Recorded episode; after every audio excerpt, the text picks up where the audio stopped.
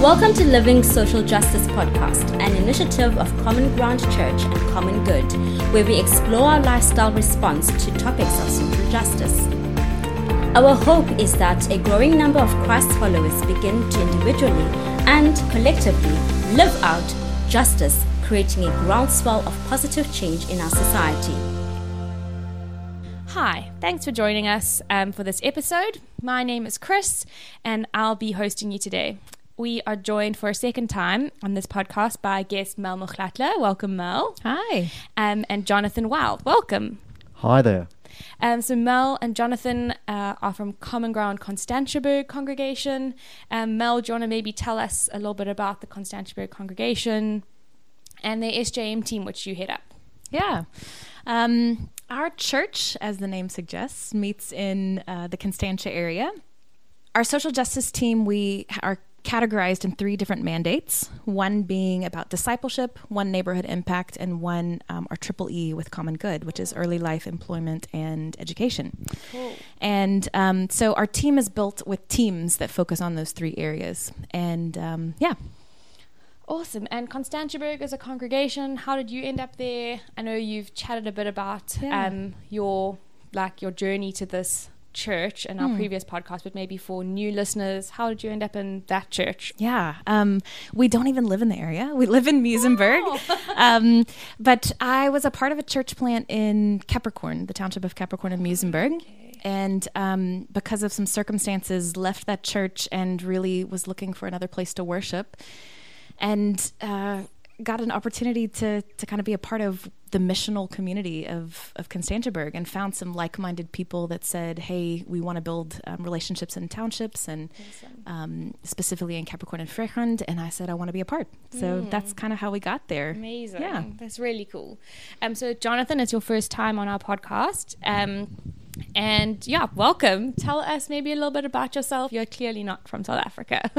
I'm not. I'm not. Although uh, after 30 years, I'm sort of most. I'm, I'm more South African than I am British. totally home. Yeah, I've given my age away. I'm 57.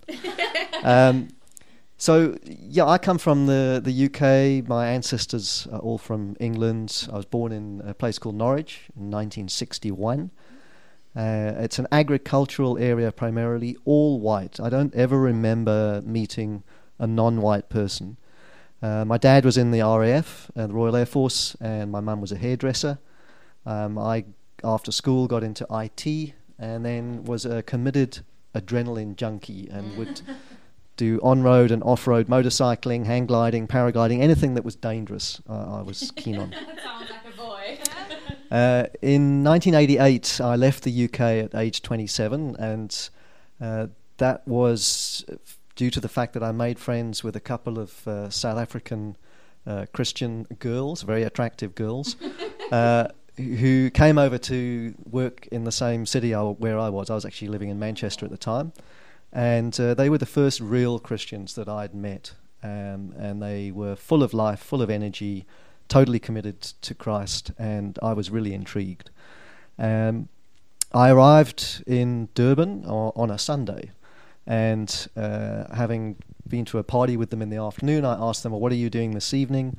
And of course, they were all going to church. The church being Glenridge, and so so many people who go there. yeah, it's it's an amazing amazing community, and uh, it was my first time of going to church voluntarily. So I'd only ever been to you know dragged along to a, a, a wedding or a funeral previously, and uh, I was standing in this church context, probably about 250 people at the time, uh, in a school hall, and looking around me in during worship and realizing I want what these people have got. Um, and I'd been on a journey for about six months after these two girls had stayed with me. They sowed seeds of, of the gospel. The Holy Spirit was working on my heart back in the UK while I was uh, on my own. Um, so he was preparing me for, for that moment. That's great. And uh, so I s- asked, basically said, Well, what do these people got? Yeah. And the answer was Jesus. So I said, Well, I want Jesus. Uh, and it was as simple as that. And from that point on, everything changed. My concept of community, of relationships, I, I felt uh, for the first time a, a, call, a sense of God speaking to me and wanting me to stay where I was in Durban instead of going off to New Zealand, which is where I was headed. Um, and I got into uh, IT work in, in Durban. Just stepping back to the UK, the entire growing up experience, I was never exposed to the gospel and had uh, an extremely self centered, very selfish, very much my pleasure was my main focus mm-hmm. in life.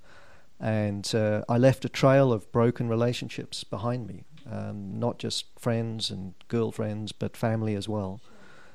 Uh, and so once I was saved and hooked up with a church community and, and really embraced by the community, I realized I had a, an awful lot to learn about what it meant to be a friend, what it meant to live in community, and how to love others like Jesus. Wow. Uh, what was um, you mentioned Glenridge as the community that you joined. Um, in terms of diversity there, because that would have been the 80s ish when you joined? That's right. It was 88. So it was, a, it was quite a time in South Africa's history because most whites that uh, you know you would have met were probably planning on leaving the country or were leaving the country and there I was I knocking on the door, and they gave me coming the opposite way. they gave me permanent residency in a matter of weeks because they couldn't believe that somebody wanted to come wow. in. Um, and the cultural context that I landed in in in Glenridge, it was a very progressive, um, very uh, culturally aware community wow. that was reaching out, building bridges, building relationships with other churches mm-hmm. in in non-white areas. And um, so I was very rapidly introduced to all sorts of cultures. I worked with Indians, I worshipped with uh, all sorts of cultures in the church.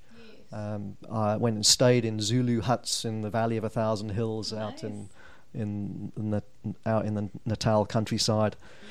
Um, yeah, so it was a real baptism of the beauty of the diversity of culture. Wow. Um, and yeah, I mean, I, the, the night I got saved, uh, a black guy from Gazankulu uh, up near the Kruger Park was preaching. I can even remember his name, uh, Philip. No, I can't remember his surname now. It's gone. That's because I'm being recorded. Uh, and uh, I hardly understood a word he said because of the deep black African voice, and he was he was a hang of a preacher. But um, I knew that what he was saying was true. Um, yeah, so so yeah, a, a, baptism of of the beauty of multiculturalism, I suppose.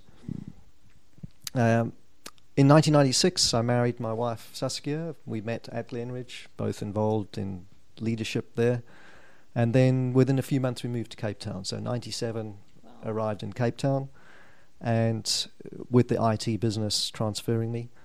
And we were looking around for a church, tried various churches, and we heard about Rigby and Sue. So we were aware of them um, and so we met with them uh, and said, "Hey, this is us. You know, we're down here. We're looking around." And so they were totally convinced that we should, you know, join in. um, yeah, and so I phoned Rigby a few days later, having given Saskia a few days to think about it. I knew instantly in my heart that we were we were going to go, but I, I did the right thing. And um, so I phoned Rigby and said, "Hey, we're with you." But we hadn't actually been to the church. Wow. And we joined them that Sunday, and it was the first uh, Sunday that of their new leadership of that church. Wow. Church was called Amazing. Church on the Rock, which became Friends First, which became Common Ground. Incredible. You must be one of the few who have been around since yeah. Church on the Rock days. Yeah. There can't be many of your kind around, the, yeah, I think we there's not too many. uh, yeah, th- those were wonderful days. It was a lot of fun. And uh, it really was um, God drawing us into the greatest adventure of our married life. Um, it, it, was it was an amazing opportunity. Mm. Uh, we had our kids 2001, 2004, Jordan and Olivia. They're now at Westerford. Of course, they're delightful teenagers. no problems at all with no teenagers. No, nothing. They're sneaking around.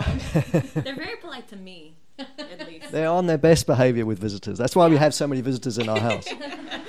Um, yeah, and then we went over the over the mountain for a couple of uh, years, 2009, to serve in a, a, little church in Hout Bay called Shoreline.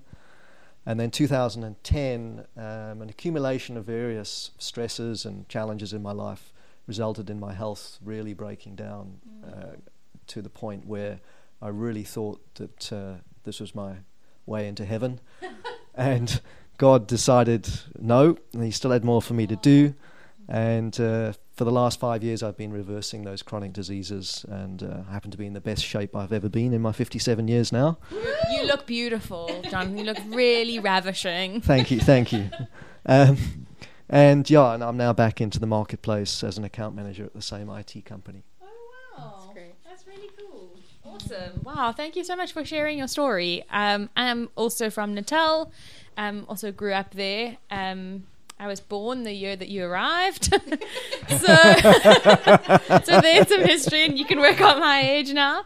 Um, but yeah, it's it's really cool to hear like familiar names like Glenridge and Valley of a Thousand Hills. That's that's really really cool.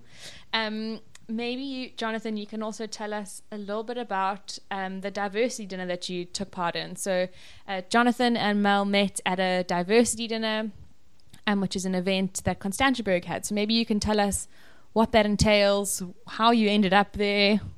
Sure. Well, we've been, as I've been recovering my health and recovering energy and capacity and vision and just wanting to get more involved again, we were looking for ways that we could get involved in a small way um, without making commitments that I perhaps couldn't fulfill. And so the diversity dinner was a wonderful opportunity to, it's just two evenings meeting new people, very relaxed around a meal.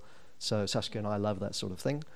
Yeah. Um, Sounds like a normal thing to do. A, very normal thing, yeah. So we we, we found it extremely accessible, and uh, the first night we just fell in love with all these people. It was a it was a great evening, and uh, it was a very powerful experience. Um, it it was a, a very moving experience. I can say a little bit more if you want. Um, yeah, go ahead, please. Yeah, so I think for Saskia and I, um, it, it, was a learning experience because um, as as white South Africans, I'll, I'll, class myself as a white South African now. It it, it really is. We we tend to live in a bubble, um, yeah. partly because we want to protect ourselves, but. Um, the reality is that we really did not appreciate what black and coloured people had really gone through. Um, and so in the, the learning experience was, was to appreciate that, to hear what people had gone through under apartheid and how much every one of us and our ideas of community are affected by the ungodly distortion of apartheid. Mm. Um, it was a moving experience for us to hear the stories and, and to hear the heart cry to be understood. Uh, it was a very difficult experience to be confronted with the pain that others suffered whilst we were enjoying huge privilege. Wow. It was a humbling experience um, to be told by coloured and black folk sitting around my dining room table telling us that we don't want your land and your possessions, we just want to be heard. We want to be understood and feel supported. Mm. Um, it was a very challenging experience uh, to rethink what it means to stand against injustice. And it was a wonderful experience because we made new friends, including Melanie here. Um, for me personally, it was a novel experience to be the only white male at my dining room table with eight of us sitting around the table. That must be pretty novel. Yeah. that was novel. Um, it was a freeing experience uh, to hear brothers and sisters giving me counsel about how to respond to their pain and my guilt, because I really had no idea how to deal with that. That must be so helpful to just hear from people that you see every Sunday at church telling you, you know, the way that you can engage. Wow. Yeah, great. yeah. No, they were they were extremely gracious and uh, very sensitive, and it was it was it was very a very freeing and powerful experience. Mm. And lastly, for me, it was a it was a humbling um, and very helpful experience because after hearing others' stories, I felt I could trust these new friends enough to be able to ask, as a white male born into privilege and from birth believing in my superiority over other cultures and over women, I want to change. I want to be more like Jesus. Please help me. Sure. And their responses were listen to the point where others feel heard. So listen long enough until my black and coloured friends feel like I've heard them. Uh, stand up for those who have and still are suffering. And reject guilt. Sure. Um, so very powerful and humbling input Mm. from these new friends. Absolutely. Um, I want to give a little bit of history of uh, diversity dinners Mm. first because this was not our idea. Um, Rondebosch, Common Ground Rondebosch, actually started this, and um, George and Bev Draper were the the initiators, the catalysts to this. And um, this was a few years ago, and they just really felt they wanted more unity in diversity in their congregation. Um, so they came up with this beautiful script um, that starts and ends with communion, um, leveling the table, so that we we're sitting around a table knowing that we are all here because we believe in Jesus. We believe in. Um, yeah, yeah, what we have in common. So I think that's huge. Um, and the purpose of diversity dinners there is about congregation, not just, um, yeah, unity, but but unity in the spirit. So thanks to George and Bev for guiding me through the process. I went to one of their dinners, learned how they did it, took it back to our elders in our congregation, and um, made a few tweaks of what would work in our context. Um, our elders really felt that we needed to do two dinners with the same group. Um, so the first dinner is like a just a bring and share.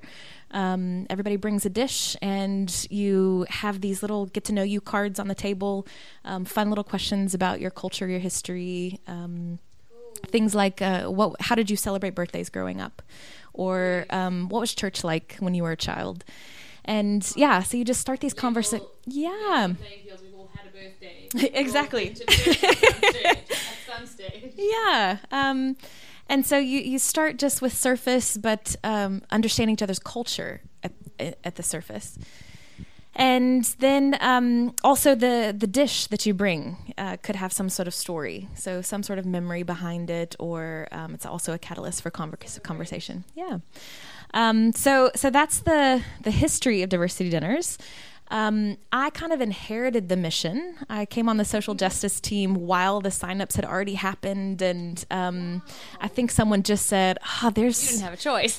there's a rookie. Let me give her this job." So, um, yeah, so I, I inherited this uh, a few years back, and it was quite a challenge, to be honest, because um, the way it was kind of announced in our church, everybody got excited about it, but there wasn't a whole lot of diversity in our church at, at the time.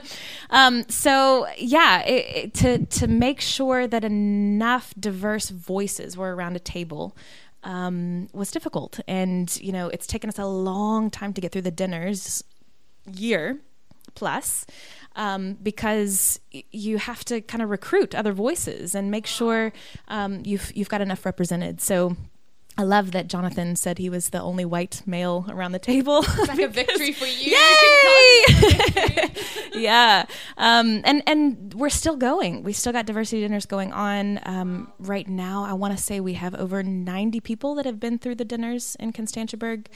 Um, Ten, a quarter of your congregation. It's That's amazing. Close to a quarter, right? yeah, 10, 10 going on eleven hosts. Um, we're about to have another host come on board, so we've got a lot I'm of people. surprised. I Yeah. didn't know it was so big. That's it's amazing. It's huge, and and it's a labor of love because, like I said, Yes. it hasn't been without challenge. Um, even while we were testing the dinners with our eldership, um, it didn't go so smoothly, and there there are a lot of you know, Jonathan. I think with our dinner, we we just it was at ease and we were we love telling our stories. So the second dinner um, the first dinner is like a, a bring and share kind of surfacey. The second dinner you're prepared to come and tell your south african story.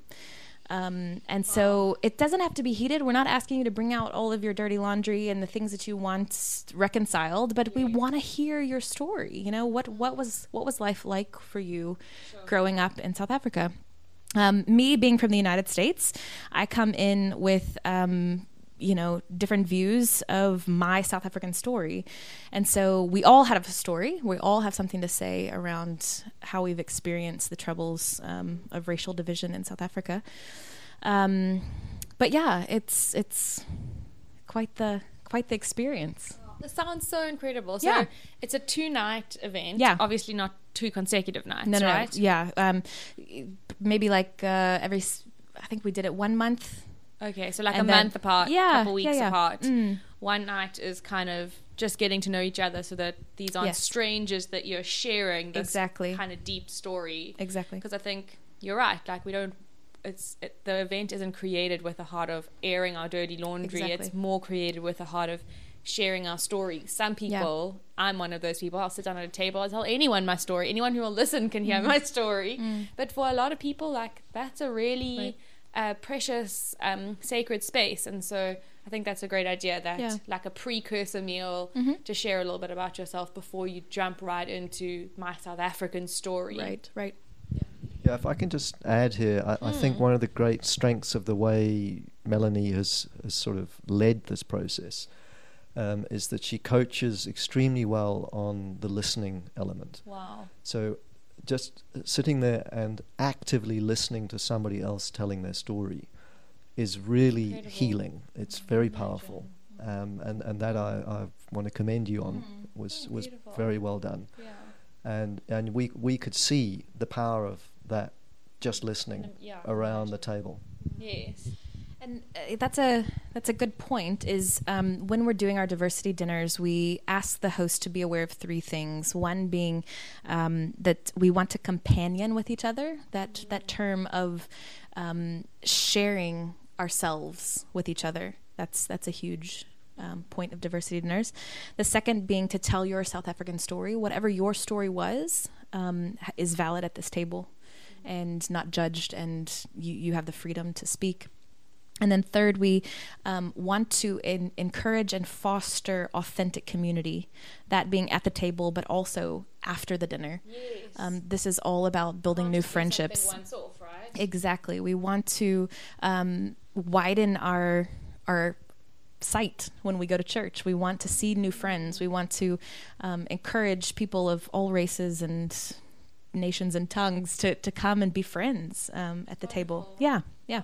Makes my heart it really makes my heart swell to hear that heart. Um, that's just incredible. Um, jonathan maybe you can tell us uh, a little bit about how god used diversity dinners to minister to you.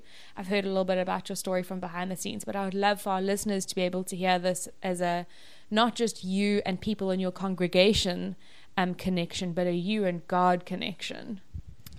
Uh, well, one way was uh, he's uh, helped us to become more aware of the opportunities around us to hear other stories and, and to build bridges.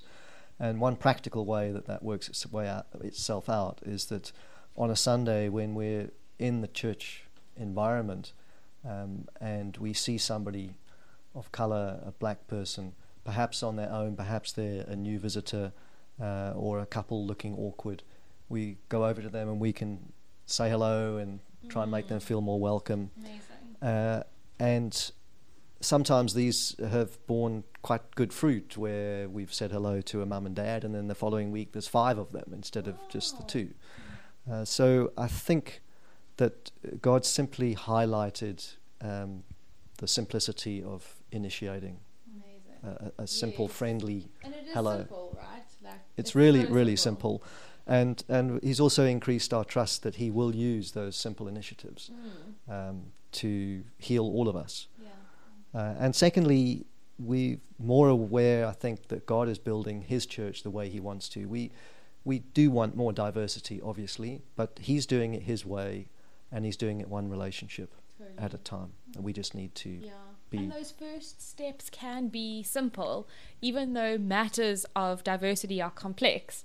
The first steps to building bridges, like you spoke about, can be as simple as keeping an eye out for people who are different from your church, and making sure they feel like this is a place where they can be. yeah Um, I would love to hear um, a little bit from you, Mel. Uh, I imagine each group is pretty different in terms of who comes to the dinners.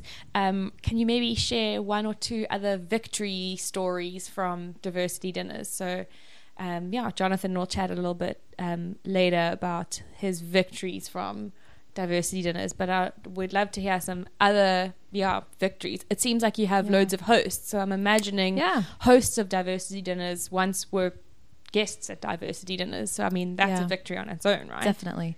Um, I do want to say quickly as well that um, I think there was there was more fear and uh, kind of projecting the what ifs in this space, um, and I think we found that if you just if you just do the dinner and let the spirit move and get the get the right people and the voices around the table god's going to do the rest. So i think as hosts when we were training hosts and even our eldership um, we thought about the worst case scenarios you know? Um, and people would say you know the hosts need to be trained as counselors you know? What if what if a really sad sob story comes and um, people really need trauma counseling? Of course that's possible um, but what people feel comfortable sharing at that second dinner is usually not their childhood traumas that are that are the worst, um, which could be. But in our case, I feel like the spirit took that and just allowed us to share um, our general experiences, our stories. And so I think there was more fear in holding these dinners than there actually needed to be. So I would encourage anybody that's considering doing a diversity dinner, um, yeah, to take take the right approach, um, a heartfelt. Hey, this is this is about communion. This is about sharing meals with with people that we want to get to know um, and to hear. Like Jonathan said, that's a big part of it. Is just being listening companions, um, but just to do it and watch God do the rest. Um, and your question was the other hosts. Um, yeah, so they're varying experiences. I think everyone that hosted had a beautiful experience of some sort and loved opening their home. And I think that's what's another great thing about diversity dinners is um, we're learning to do life not just in the four walls of a church, but bringing it into our homes. And yeah, so that's a big part. Um, but not every dinner was as wow as Jonathan's experience, you know, of of having these revelations of, um, wow, this really was my past, and I've never heard stories like that before. Um, but some were just very common, and hey, I have a new friend that I've heard their story. It doesn't ha- great. exactly. It doesn't have to be these huge aha moments of um, revelation of South African's hi- history, but more of I see you Wow. you know Yeah. um so yeah so i think everybody has their own experience but there are these really amazing stories like jonathan's um yeah Cool. yeah That's great. Yeah, I think um, so. I went to a diversity dinner probably three years ago. Okay. My husband and I were invited. We went to Bev and George's one. Yeah. Bev made the communion bread. Of course i know i know And she had like braided this amazing kitke bread, and it was so incredible. Um, I don't eat carbohydrates anymore, but I did then, and I, it was just it was the greatest memory. like thinking back to it now, I wish I'd eaten more bread. Um, so um, I remember like walking away from it, also go feeling a lot like Jonathan. Wow, wow! I have heard stuff about people that I've been in church with for seven years at that stage and I had no idea that that was their lived experience. Like a friend, a, like a good friend of mine, we used to run together every week. I heard her say things I had never heard her say. Um, and i think those are the i mean that is why we do this is because it's rare that you go hey t- tell me how you grew up and you know it's an opportunity for you Yes. to to dive deep um, Yeah. and and get beyond the surface yes, yeah and there's going to be people who don't uh, feel comfortable to go deep, and that's Totally. also Yeah. fine. So I walked out of that dinner crying. Oh, yeah that was incredible. yeah My husband went, "That was nice." I was like, "That was that was really interesting to him. Yeah. It didn't it didn't hit the same muscles in his heart as it hit in mine. It didn't hit the same spots in his heart as it did for me. And I think that's also you're going to have that with any and that's okay like any facilitated situation. Like people are going to walk away Right. with different um, like nuggets of truth from that, and that's right that's just fine.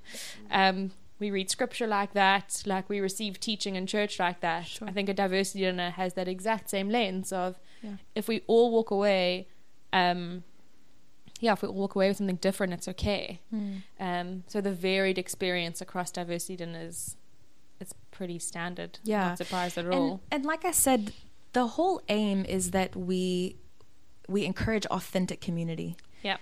and what that means is different to everybody. Wow. Um, but I think us really just opening our hearts and our lives to other people. Um, and homes. The idea of people getting into each other's homes is really Sure. exciting to me as well. Yeah.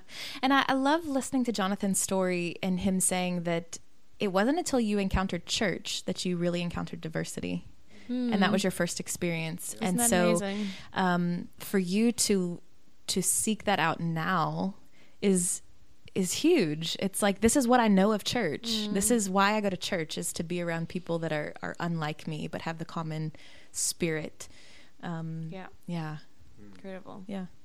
Um, so just one last question um, for Jonathan. Uh, after the diversity dinners, um, Mel got a slot in church um, to address the church to explain what diversity dinners are, um, and interviewed Jonathan and another lady who'd taken part. And I would love to hear about your experience of sharing in church. I would love to hear about what that was like for you. Um, I know you're an old faithful, so sharing in church probably wasn't scary. But what was it like to chat about some issues that are difficult? Like sometimes we don't know the right words to convey our experiences or the people that we met with. So tell us about that experience.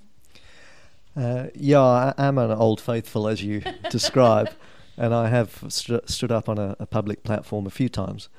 Um, but this was particularly nerve wracking um, because you you realize you're treading on such a sensitive area in in everybody's life in South Africa. following what you heard at diversity dinners, you suddenly have this Exactly. fresh perspective of the pain that people might be carrying. and and you I was more aware of the diversity of experience that was sitting in the congregation that I'm talking to people who you know on the one extreme were completely clueless and others whose lives were almost totally devastated um, and they're all sitting there listening to me and I've got to try and communicate God's heart to, to, to everyone and knowing that um, what I'm about to say is not going to be well received by some. Uh, so that made it quite nerve wracking. It's a little bit like preaching the gospel. You know that some people are not going to like what you've got to say. Uh, but um, yeah, it, it was a nerve wracking experience. Um, one white uh, person afterwards, she, she came up to me and she told me that uh, I made her feel really uncomfortable. Uh, but she knew it was God. Wow. Amen. She said so that. she said that. Her own words, people. So so I was really, really encouraged by that Incredible. because I think God used the uncomfortableness of the diversity dinner process to to change my heart, and I trust that you know a seed was sown in her heart and many others who obviously didn't come up and speak, but uh, it it certainly felt like God was in the room um, when I was sharing. Uh, I don't know whether you want me to share one last Yeah, thought around that. So, um, I, I, I want to make sure that people listening to this are, are not thinking that I'm an expert in this area. I really am in the shallow end of this journey, and I am a work in progress, and I make mistakes all the time. Um, and I sometimes even get awkward in situations with work colleagues and others when I'm in a mixed context, and I don't know what words to use. You know, Wow. is is coloured okay when speaking to that person, or will they be offended? Sure. Is black okay when speaking to that person, and will that person be offended? Um, it's a tricky area. It's it's not easy, um, but you just really, I think, got to step out, make the mistakes, get corrected, Yes. and most of the time, the people that I've encountered will lovingly help you and say, you know, really, that's it's not a good way to uh, address that or, or describe those people. Um, so I don't want people to think that I've got this social justice challenge waxed No, because I certainly. I certainly haven't. Um, and I simply try to do what I feel God's calling me to do, and I often get it wrong. Um, I'm very, very grateful for the patience and the long suffering of coloured and black brothers and sisters who graciously help me and the rest of us whites in this journey. If you've enjoyed this episode, subscribe to our channel, Living Social Justice, on Apple Podcast and SoundCloud. You can also find more resources on our website, commongood.org.za, including our Justice Journey courses, devotional content, and volunteer opportunities. Bye for now.